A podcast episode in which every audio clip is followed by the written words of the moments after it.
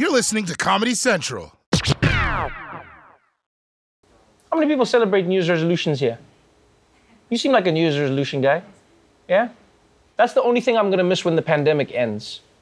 Is like like I'm I'm enjoying that now New Year's resolutions are attainable things. Before we just used to say shit that would depress us after like a month because we couldn't do it. Do you know what I mean? But now because of the pandemic, all your resolutions have to be shit that you just can't do. You can't go to the gym now. There's no like I'm gonna go to the gym. You can't go to the gym. I mean, you can try, but you can't really. You never know. They'll stop you, and then you're like, ah, I didn't. You know what I mean? Like the pandemic shuts your shit down for you, which I'm gonna miss, is what I'm saying. Now I make all my resolutions things that I would wouldn't do normally, like as a resolution, but are achievable now. So now I'm like, ah, I need to catch up on all those TV shows. That's my New Year's resolution. Succession. I'm doing it, baby. And then when I'm done, I'm like, look at this. The year is still on track. Do you know what I mean? Just in that zone. I need to eat all those chips before they get stale. That's a resolution. And you know what? I'm on track. Everything. I've just made all my resolutions about shit that I do in the house. You know? Make sure I use appliances a bit more, more microwave, you know, get it going. You know, use the scale in the bathroom. You, you, you never think about whether your scale works or not. I'm, this year, my resolution is to see how high the numbers can go. Just, you know, like a car, you know, like sometimes you just rev the engine to get things going. I want to do that on the scale as well. Get it to 250, come on. That's essentially a resolution. And I'm not failing yet. It's actually made me realize, this pandemic has made me realize that resolutions are all about perspective. You know, you think about it as things that, that are unattainable, but if you make it things that you were going to do anyways, you're only succeeding in life. Coming to you from the heart of Times Square in New York City, the only city in America. It's The Daily Show, Ears Edition. Tonight, Boris partied too hard.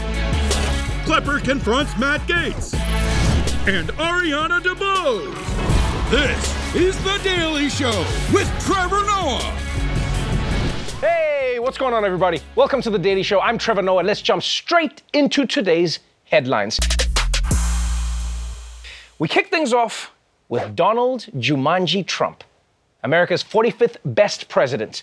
Last weekend, he was back on the rally circuit, kicking off his campaign to reclaim the Oval Office and the White House Disney Plus account. But Trump might want to slow his roll a little bit because it turns out he's not the only one making plans for his future. Former U.S. President Donald Trump, he is in hot water today with the New York Attorney General. Letitia James says her team has uncovered numerous instances of, quote, fraudulent or misleading practices related to the Trump Organization's financial documents. The case also turning up the heat on Trump's children, who James says, quote, have been closely involved with the transactions in question. Investigators now taking legal action to compel Ivanka and Don Jr. to comply with subpoenas and appear for sworn testimony about the company's financial dealings. Investigators say in 2016, Trump claimed his triplex was worth about 327 million because it was over 30,000 square feet. In reality, the AG's office says it was 11,000 square feet.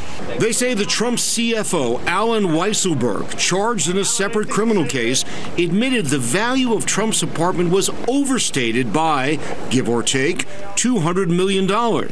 Oh, no, no, no, no, no, Donald, no! You can't exaggerate your apartment's value by $200 million. I mean, I'd get it if it was an NFT, but this is an apartment, my friend. I mean, at the same time, Donald Trump does not give a f. Let's be honest. This dude will brag about himself, even if it gets him in trouble. I bet when a cop asks him if he knows how fast he was going, he's like, Yeah, I do. 400 billion miles a second. The fastest anyone has ever gone. I was so fast, so fast. Do you want to test it again? So fast. Ask me what I've been drinking. All of it. And look, I get on Trump for a lot of stuff, but I can't get mad at him for this because deep down, he's just a landlord. And this is what every landlord in New York does. They'll say an apartment has three bedrooms, and then you get there, and two of the bedrooms are somehow in the kitchen. But it's still the best deal for your budget, so you sleep in the dishwasher. I mean, it is what it is. All right, but let's move on to the question everyone's been asking. What the hell happened to that package I ordered? Well, it turns out your asshole neighbor didn't swipe it off your front porch this time. It actually got snatched long before that. If you ordered something from Amazon and didn't get it, it could be in this mess. This is the scene in Los Angeles as trains carrying crates of orders are being robbed with packages strewn around the tracks. As freight trains slow down or come to a halt, the thieves leap on board with bolt cutters, open giant containers, and take whatever they want. This is what they leave behind. All these boxes, some empty, some not. Look, this box was full of COVID home testing kits, a precious product tough to buy at many pharmacies.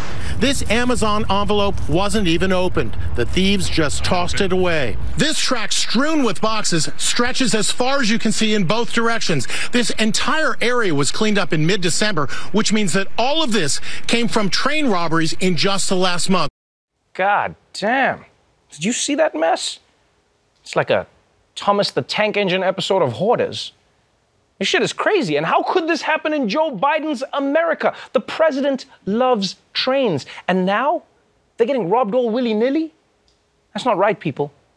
This is like if during the Clinton administration everyone was robbing blowjobs. It's unacceptable. I mean, what if those packages contained like your grandmother's blood pressure medication? Depending on how you feel about your grandmother, that could be a disaster. And the worst part is that when they don't want the packages, they just leave them on the ground. I mean, they even ditched COVID tests, which is just dumb. Those tests are worth more than the actual train. And you know what this means, right? Yeah, knowing how picky these robbers are is going to make Valentine's Day extra stressful because either your surprise gift doesn't show up and your girl is pissed off, or it does show up and she's still pissed off. Well, if this necklace was so great, why didn't anyone steal it off a train, you cheap ass bitch? And no, I don't think these robberies should be used as an excuse to have more police in America. I know people are going to say that. You don't need more police for this. All you need is to fill one random train car with angry bees. Problem solved. All right, finally, let's talk about a major new development in criminal justice reform. News anchor, drop a beat. Jay Z and Meek Mill teaming up to support a proposed New York state law that would block lyrics from being used during trials. Both Jay Z and Meek Mill they signed a letter saying this tactic effectively denies rap music the status of art, and in the process gives prosecutors a dangerous advantage in the courtroom. By presenting rap lyrics as rhymed confessions of illegal behavior, they are often able to obtain convictions even when other evidence is lacking. The rappers are joined by other artists, including Fat Joe, Big Sean, Kelly Rowland, and Robin Thicke, and imploring lawmakers to sign the rap music on trial bill and turn it into law. Yeah, that's right. When someone gets arrested, prosecutors dig up any rap lyrics they might have written and then they present them like it's a confession, which is ridiculous, people. Rap is an art form, right? These songs are performances. The rappers aren't just reading out their journals. Just because you rap about killing someone doesn't mean you did it. It's just that a lot of words rhyme with kill. Chill, hill, windowsill, Uncle Phil. All of the words you need in a rap song. And you don't want worries about legal trouble to interfere with musical freedom, especially not rap music. Because throwing in the word allegedly after every rap lyric really screws with the flow. I bomb atomically, allegedly. People are saying I bomb atomically. And if we're being honest, it's not a coincidence that they only do this with rap music. Because this is just another way of targeting black people. I mean, half of country music songs are about the singer burning their ex's car because they cheated, but I've never seen any of them prosecuted for it. So I hope this law gets passed. I mean, the only downside is that criminals are going to use it as a loophole to hide evidence. Every Wall Street board meeting is now going to have an MC in the corner. All my homies in the back, move your accounts to the Cayman Islands. Bing, bing, bing, bing. They can't use that, right? Yeah, we got them Goldman Sachs. By the way, when I first heard that they, they wanted to stop prosecutors from using rap lyrics in trials, I thought that they meant the prosecutors were the ones rapping. Grammar is a really interesting thing that shapes how you see things. Because I thought like the prosecutors were actually in court, like, hi, my name is what? My name is District Attorney Theodore Wozniak. But all right, enough of that. Let's move on to our top story, which is about Boris Johnson, Prime Minister of the United Kingdom and the only kid to make it out of the village of the damned. Right now, he's embroiled in a huge scandal over secret COVID parties. So, let's catch up on all the latest in our ongoing segment Keep Calm and Party On.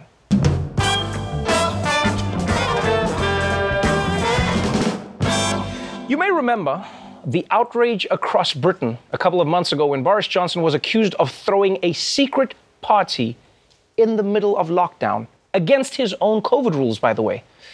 But the truth is, there wasn't a secret COVID party. Turns out there were many secret COVID parties, and now Boris may have partied himself right out of a job. And the walls seem to be closing in on Boris Johnson. A new poll, in fact, for the Observer newspaper shows 63%, nearly two of every three Britons want Johnson out. As many as 20 conservative members of parliament say they plan to submit letters of no confidence. 54 letters are required to trigger a no confidence vote in parliament. Prime Minister Johnson has faced calls to resign after reports that number 10 Downing Street hosted parties over the past two years. The events were held when the United Kingdom government imposed strict COVID restrictions on gathering. I recognise the enormous sacrifice that people have made. Uh, I apologise for misjudgments that uh, may have been made in number 10 by me uh, and anybody else, uh, but please can I ask him to wait uh, for the inquiry to conclude? One misjudgment that really hurts the apology to Her Majesty the Queen over parties allegedly held in Downing Street the night before Her Majesty sat alone at the funeral of her husband. You know, this sucks for Queen Elizabeth. I haven't seen her that disappointed since she found out what Prince Andrew did on his vacations. Apparently, these are not the only photos, Andrew. And I can hardly blame her. You know? I mean, her husband had just died, and here they were throwing parties without her. I mean, come on, this is her first chance in 70 years to catch some fresh dick and no invites? Yo, that shit is messed up. Oh, you don't think people move on? You need to grow up. But you can see why so many people have turned on Boris over his scandal. Because while he was having parties, the people of Britain were dealing with severe lockdowns. And I'm not talking about American lockdowns, I'm talking about real lockdowns. Like there were curfews, the government limited how many people you could see. People weren't even allowed to have anyone over for Christmas. Yeah, if Santa came down your chimney, you'd have to shoot him dead. But they don't have guns in the UK, so you just have to beat him to death. And look, I know Boris isn't the only political leader who's been caught partying against his own rules, but he might be the only one trying to pretend that he doesn't know what a party is. Prime Minister Johnson maintains he believed it to be an official work event, not a party. Now, an email leak showing 100 people were invited to socially distanced drinks in Downing Street and to even bring their own booze. The idea that you walked into the garden, there's 40 people there, the tables are laid out with food and drink, and there's alcohol yeah. being served in the middle of a lockdown and you think that's a work event, that is just ludicrous, isn't it? You are just taking the mickey out of the British people. No, I, well, I, I, nobody told me, and nobody nobody said that uh, this was something that was against the rules, that was a breach of the of the COVID rules, or we were doing something that wasn't a, a work event. Yeah, no, nobody told me. I, I didn't know it was a party. I, how do you know what a party is unless somebody says it's a party? How could you not know? That that was a party. I mean, it's not a work event. They said bring your own booze. That never happens for a regular work meeting. No one's ever like, we really need to figure out our fourth quarter projections, so grab some tequila, because daddy's making margaritas. And also, am, I the only person who finds it weird that the leader of the government is the one saying, Nobody told me that this was against the rules. Nobody told me. Nobody told you. They're your rules. Your rules to deal with a global pandemic. This isn't your kids' birthdays. You gotta remember this shit. Now, Boris's own former top aide says that he did warn Boris that the party broke COVID rules and that Boris has been lying under oath to Parliament about it. But maybe these parties are just emblematic of how Boris thinks COVID rules didn't apply to him. Like, apparently, back when Boris had COVID, he refused to stay in isolation, and it got so bad that his staff, and this is completely true, had to put chairs in the doorway to his office to block him from leaving. Yeah. Honestly, I was shocked when I read this. Mostly because I didn't know it was that easy to stop British people from going places. Turns out if Africa just put a couple of chairs in front of England, we could have stopped colonialism. So as of now, Boris is in big trouble, or as they say in England, trouble. And really, if you're a prime minister who's been breaking the lockdown rules that you imposed on everybody else, you have to resign. or you can do this. New this morning, the British Prime Minister Boris Johnson has announced the end of all pandemic restrictions in the United Kingdom, saying that people will no longer be asked to work from home, masks no longer required in schools, the mandate to wear masks in public removed as well. According to The Guardian, the swift change is seen as an attempt by Johnson to quell conservative anger over his lockdown breaching parties at Downing Street. And having looked at the data carefully, the Cabinet concluded that once regulations lapse, the government will no longer mandate the wearing of face masks anywhere. Oh, shit. Boris went from BYOB to DGAF. You can't break the rules if there are no rules. That's right, everybody, no masks, everybody, no restrictions, and no more haircuts, bitches. And yeah, you could argue that suddenly lifting restrictions is just a cheap and dangerous attempt to curry public favor at the cost of spreading a lethal virus. But on the other hand, restrictions are lifted, baby. So break out the liquor, Britain. It's time for a work event. All right, when we come back, Jordan Klepper has a very polite conversation with Matt Gaetz, and it goes very well for everybody. You don't want to miss it. Welcome back to The Daily Show. It has now been a year since a patriotic group of heroes stormed the Capitol to save democracy by hanging Mike Pence.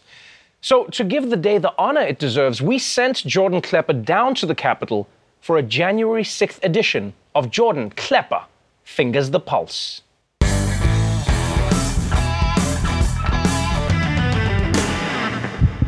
It's been just over a year since the attack on the US Capitol, so last week I went back to Washington, D.C. But now, I'm ready for anything. This time I'm prepared. Contact number in case I get thrown in jail. Money belt in case I need to bribe an oath keeper when they take over the city. If that doesn't go down, uh, I got Potbelly's money when I leave out of Union Station. But unlike last year, today there was a peace, a quiet, a calm that almost suggested perhaps our country is truly healing from the events of that day. And then we found this guy screaming at CNN's John King, broadcasting from a balcony. You yo! Yo, fake news bullshit, yo! Bunch of garbage, John King! I'll try to get across to people in the world, man. I watch CNN, I watch Fox News every day, Chris Tucker, Hannity. You watch Chris. Tucker? I yeah, love that guy. I watch all of you guys. You know, it's like Money talks. Yeah. Rush hour. I wear their shirt that says F Biden. I say F Joe Biden. I respect our president. It's important to have respect for the office of the president. Exactly, exactly. And at the same time, wear a shirt that says Biden. I mean, for me, yes. Do you understand the inherent contradiction in that? Yes, I do. I do. I do. I do. I definitely do. When we drove by, I saw you screaming up at the second floor there at John King from CNN Right. and go f- himself. See what you're saying now? I mean, what I did there, that was not the president. That was, that was me, my personal opinion towards John King and the and, and fake news CNN. Yes, so fake news CNN should go f- itself. Yeah. Respectfully. Respectfully, yes. Okay, Yes. Mhm. Now, do I want my kids to see me saying that? No, of course not. But I mean, we all have our days. You you did have your ki- I, I saw your kid in the car. Correct. I have about four of my kids in the car. Oh, so Yeah, they but they don't. They don't understand. They're not of age to understand. Okay. Yeah. Okay. So, th- so they did see, they just don't understand. Correct. Yeah. Unfortunately, our nation's leaders were respectfully divided on how to best remember the day.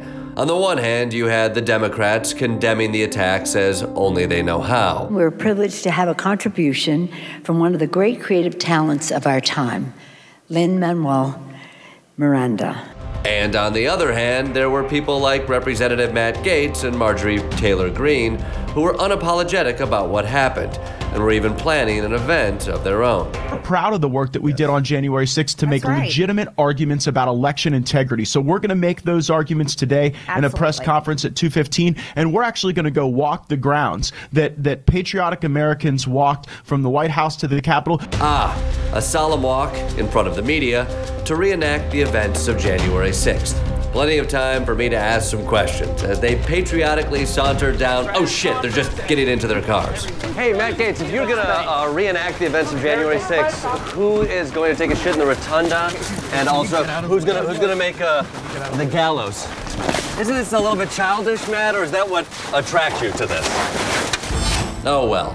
I'll catch him at one of the other sedition reenactments. Of course, there were some who witnessed the events firsthand who have a different attitude towards the rioters. When it comes to insurrections, f them. I don't give a fuck. Can I quote you on that? Yeah. Representative Ruben Gallego was inside with fellow congressmen of both parties, just yards away from the violence. Look, I was scared for the country. I was scared for my colleagues. Um, I was pissed off. The thing I remember the most is seeing the, the fear in the eyes of some very young staffers. I was here that day. It was chaotic. I got called an asshole just over there. Was it by a member of Congress or? The guy had a pitchfork. Do you do you know the pitchfork guy? Is he a member of Congress or is he? Uh, uh he might be. Uh, probably from the Freedom Caucus. Yeah, the guy was talking to with a pitchfork. if he's not in Congress, he's definitely running in the midterm. Probably as a front runner, yeah. Later, outside the halls of power, Democrats gathered for a vigil, hoping the country would never have to go through a horrible day like that again. But down the road, there was another vigil. We're outside of jail right now, going to vigil number two. Where they chose to look on the bright side of the potential treason. What would you call the events of January 6th? A wonderful, glorious event. People were excited that day. January 6th was the greatest day of my entire life. okay. And you're obviously not a police officer. And there was no insurrection that day. If, if there was any intention on our part, we would have been actually freaking armed. If there was intention, people would come with uh, we, we would have been with zip ties or bear spray or a pitchfork. Belt feds. what about the people who did come with zip ties, bear spray, and pitchforks? Well, they, those weren't arms. Those were just minimal defensive measures. Who is the the candlelight vigil for? The, the, all, the, all of the patriots. All of the 140 patriots, the uh, the yeah. police officers who were injured that day. Yeah. So it's for the police officers. No, it's not for that. Well, this is for the, the patriots that are in prison the people arrested for injuring the, the police officers that day? It was some people standing up to say, you know, stop the steal. We're here uh, at the site of where the J- January 6th protesters are being detained. This is a vigil for them. Their rights have been taken away. So criminal justice is obviously a big issue for you. I'm interested in uh, protecting everyone's rights. Are, are, you going to Rikers Island to protest the, the 15 people who died last year? Uh, I, I, I am not. Even a year later, selective victimization was still trending hot. At the end of the day, it might have felt that nothing has really changed, that we were locked in an endless loop, talking about the same things with the same people. I felt like that, apparently, for a good reason. I saw you in Hershey. That's right. How have you been? Well, hanging in there, man. How you been? I've I've uh, witnessed uh, a near downfall of democracy. It's been it's been a busy it's been a busy year too. yeah, yeah, it has. It's been a little hectic. A hectic year, indeed. Thank you so much for that, Jordan. And if you want to see even more from Jordan's trip, check out the link below for additional scenes available only on the web. All right, when we come back, I'll be talking to the star of the critically acclaimed remake of West Side Story, Ariana DeBose. So don't go away. Welcome back to The Daily Show. My guest tonight is award winning actor, singer, and dancer Ariana DeBose. She's here to talk about starring as Anita in West Side Story. Ariana DeBose, welcome to the Daily Show. Oh, thank you. thank you so much. I don't think I was supposed to put my hand. no, on the table No, we're yet. talking. We're talking. What are you talking about? Um, yeah, man, welcome to. It's really good to have you here, especially now. Like, you know, some people, if they're Broadway aficionados, have seen you. You know, you, you've you've been. Just, I think you've been grinding at this thing in Broadway with 10 years. Yeah. Right? Yeah where you've done everything, every different type of production. You're a consummate performer, singer, dancer, actress, everything all in one. But it feels like this is your moment. Like it, it, it you know, where the overnight success comes together after 10 years? yeah. It feels like that's that moment. Does it feel the same way for you? Yeah, uh, I hesitate to say it, but yes. Um, Why do you hesitate? I'm really enjoying it. Like I'm having fun. I don't want want it to go away. You know, moments they're moments. They're like they're they're fleeting, ephemeral, fleeting. No, no, no, no, not at all. But, like like, but you- COVID is a moment, and look how long it's going for. you know what? You're not wrong. Yes. So um, I'm just I'm whatever it is, however anyone interprets it. I'm just enjoying whatever this is while it lasts, because it's been really fun. I mean, it's not every day you get to make a movie with Steven Spielberg and. And what you're asked to execute is actually something Right. that you do. I was like, oh, I have to do other kinds of homework, but the bones of what this job is, I got that. I this love is that. great. I love that. And it- Yeah. I mean, it. You know, it's it's also unique to be in a position where you're having fun, the audience is having fun watching you have fun, and then the critics are having fun as well. Like that's the perfect combination of what you'd like in art. You know, because uh, Screen Actors Guild nomination, right? Yeah. Uh, uh, Golden Globe winner. Congratulations. Thank you. Right. Thank you very much. Um, like it, it just feels like you you're in this world. Uh, NAACP award as well. I should mention. Yeah, yes. yeah. That's also another I was- nomination. I was, really honored by by I'm honored by it all. I'm I'm very grateful for the opportunities to be seen, especially for artists of color. Like it feels like we're all starting to have a different kind of moment right Mhm. now. And most of our work is not only being seen but considered and valued in different ways. And so that's really the heart of why I'm so excited. I think it's an honor for anyone who gets to talk to you because of what you're doing in all of the mediums you're doing it in. Like, triple threat gets thrown around a lot. You know, people are like, oh, you're triple, you're a singer, you're a dancer. But you really are that. You know, SNL was one of the best examples. Congrats, by the oh way. Oh my God, thank you. I thank you. I had a lot of fun on that show. You I- look like you did. You did so well that, like, I've seen people crush it on SNL. I have seen very few people crush it to the point where people watching are like, Where, where's her SNL? Where's her show? now that would be fun. No, people were saying I that. People were like, when is. Ariana doing her own thing? Well, that's cool. I'm I'm actually not not so shy about the fact that I really want to bring the like variety show back. Like I really want to do it. So if anybody wants to hit me up on that, cool, cool. um, it seems like to me you are soon becoming the puzzle piece that everyone is going to have to figure out how to fit around. that's cool. I've never been. I've never had that. No, I don't feel like I, have ever had that. I so genuinely nice. feel like that is what you are, you are very quickly becoming. I mean, West Side Story is few films get remade with as much pressure as this one has had.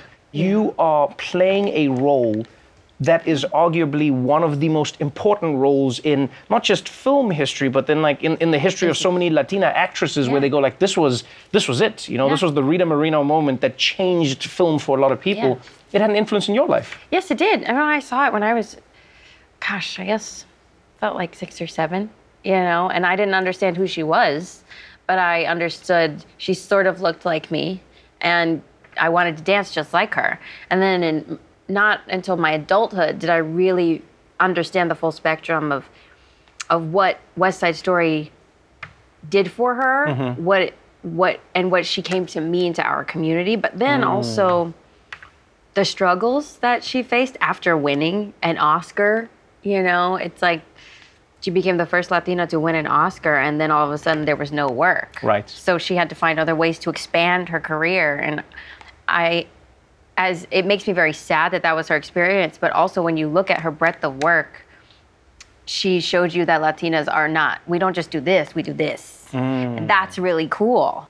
I mean, I think specifically related to West Side Story, my being Afro Latina, that makes me especially proud of what I've been able to accomplish Mhm. because we really are not represented on screen. And I don't think that any film is a perfect film, but I do think the fact that we, that my inclusion in this film, works, we're the beginnings of getting it right. I like that. And if Steven can do it, one of the greatest directors of all time, because he is, um, then I think everybody else can. He's one of the greatest directors of all time, but you said you said no to him when he asked you to read lines Well, in I, the audition. I did, but that was simply because uh, I had found out about this audition very, very last minute. I was on Broadway at the time. I was Uh-huh. playing Donna Summer, which was a very challenging role for me. And leading a company does- it takes a lot out of you, and I don't make a habit of going into a room with anyone in it and being unprepared. Do you? Do No, you like no, but I, but if I like that's that's the difference. If I walked into a room and Steven Spielberg was in this room, let's say I walked into the elevator in this building, and then it was Steven Spielberg, and then he said, "Trevor, I need you to read these lines." I just start reading the lines. You start reading them. I wouldn't be like, "No, Steven Spielberg, I haven't prepared." I would just read. You said you said no. I said no because I wanted. I was like, this is. I'm not prepared to show you a viable interpretation of this character, and I would rather do that than I'd rather give you something that's usable than give you something that's like, oh my god, thank you so much for coming in, and next, like. I want wanted, if I was gonna do it, it already took a lot of guts for me to walk into the room because I didn't actually believe that I'd ever be considered for the job, let Mhm. alone get the job. Um, then I was gonna do it and do it well. in a way, I feel like you saying no to doing it incorrectly and wanting to do it your way and the best way possible is part of your character. Like that's that's who Anita sort of is in West Side is. Story. It is. That is who she is at her heart. And I think a a lot of my characters, like, there are different bits of me within them, Mhm. and that is the part of me that is Anita. So, Before I let you go, I'd love to talk about one of the most uh, just like amazing moments in, in, in film, and, and that is when a character who has created a moment in history comes back to the film.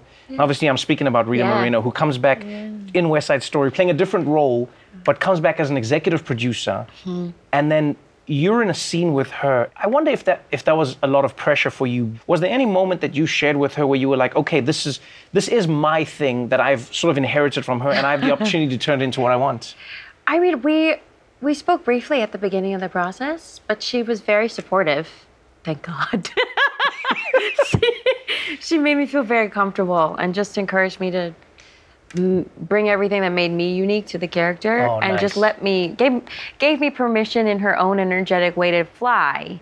And now the scene you're talking about is it's uh, deep, heavy subject matter, and so I sort of shifted into just focusing on who the characters were and playing the truth of the characters. Because if I'd actually thought about, all right, now you're going to yell at Rita Moreno, I don't think anybody, if it hadn't been me, I don't think anybody would have been comfortable with doing that. Right.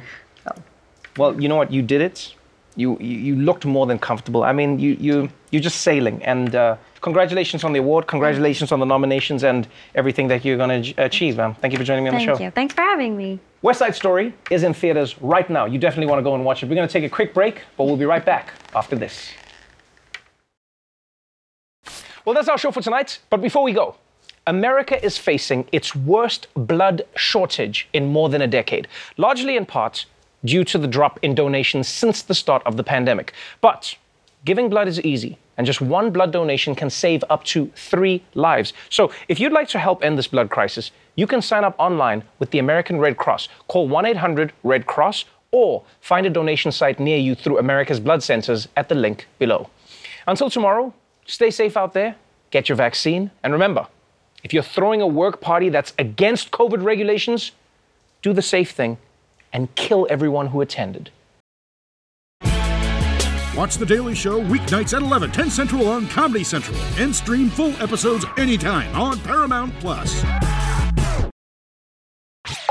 This has been a Comedy Central podcast.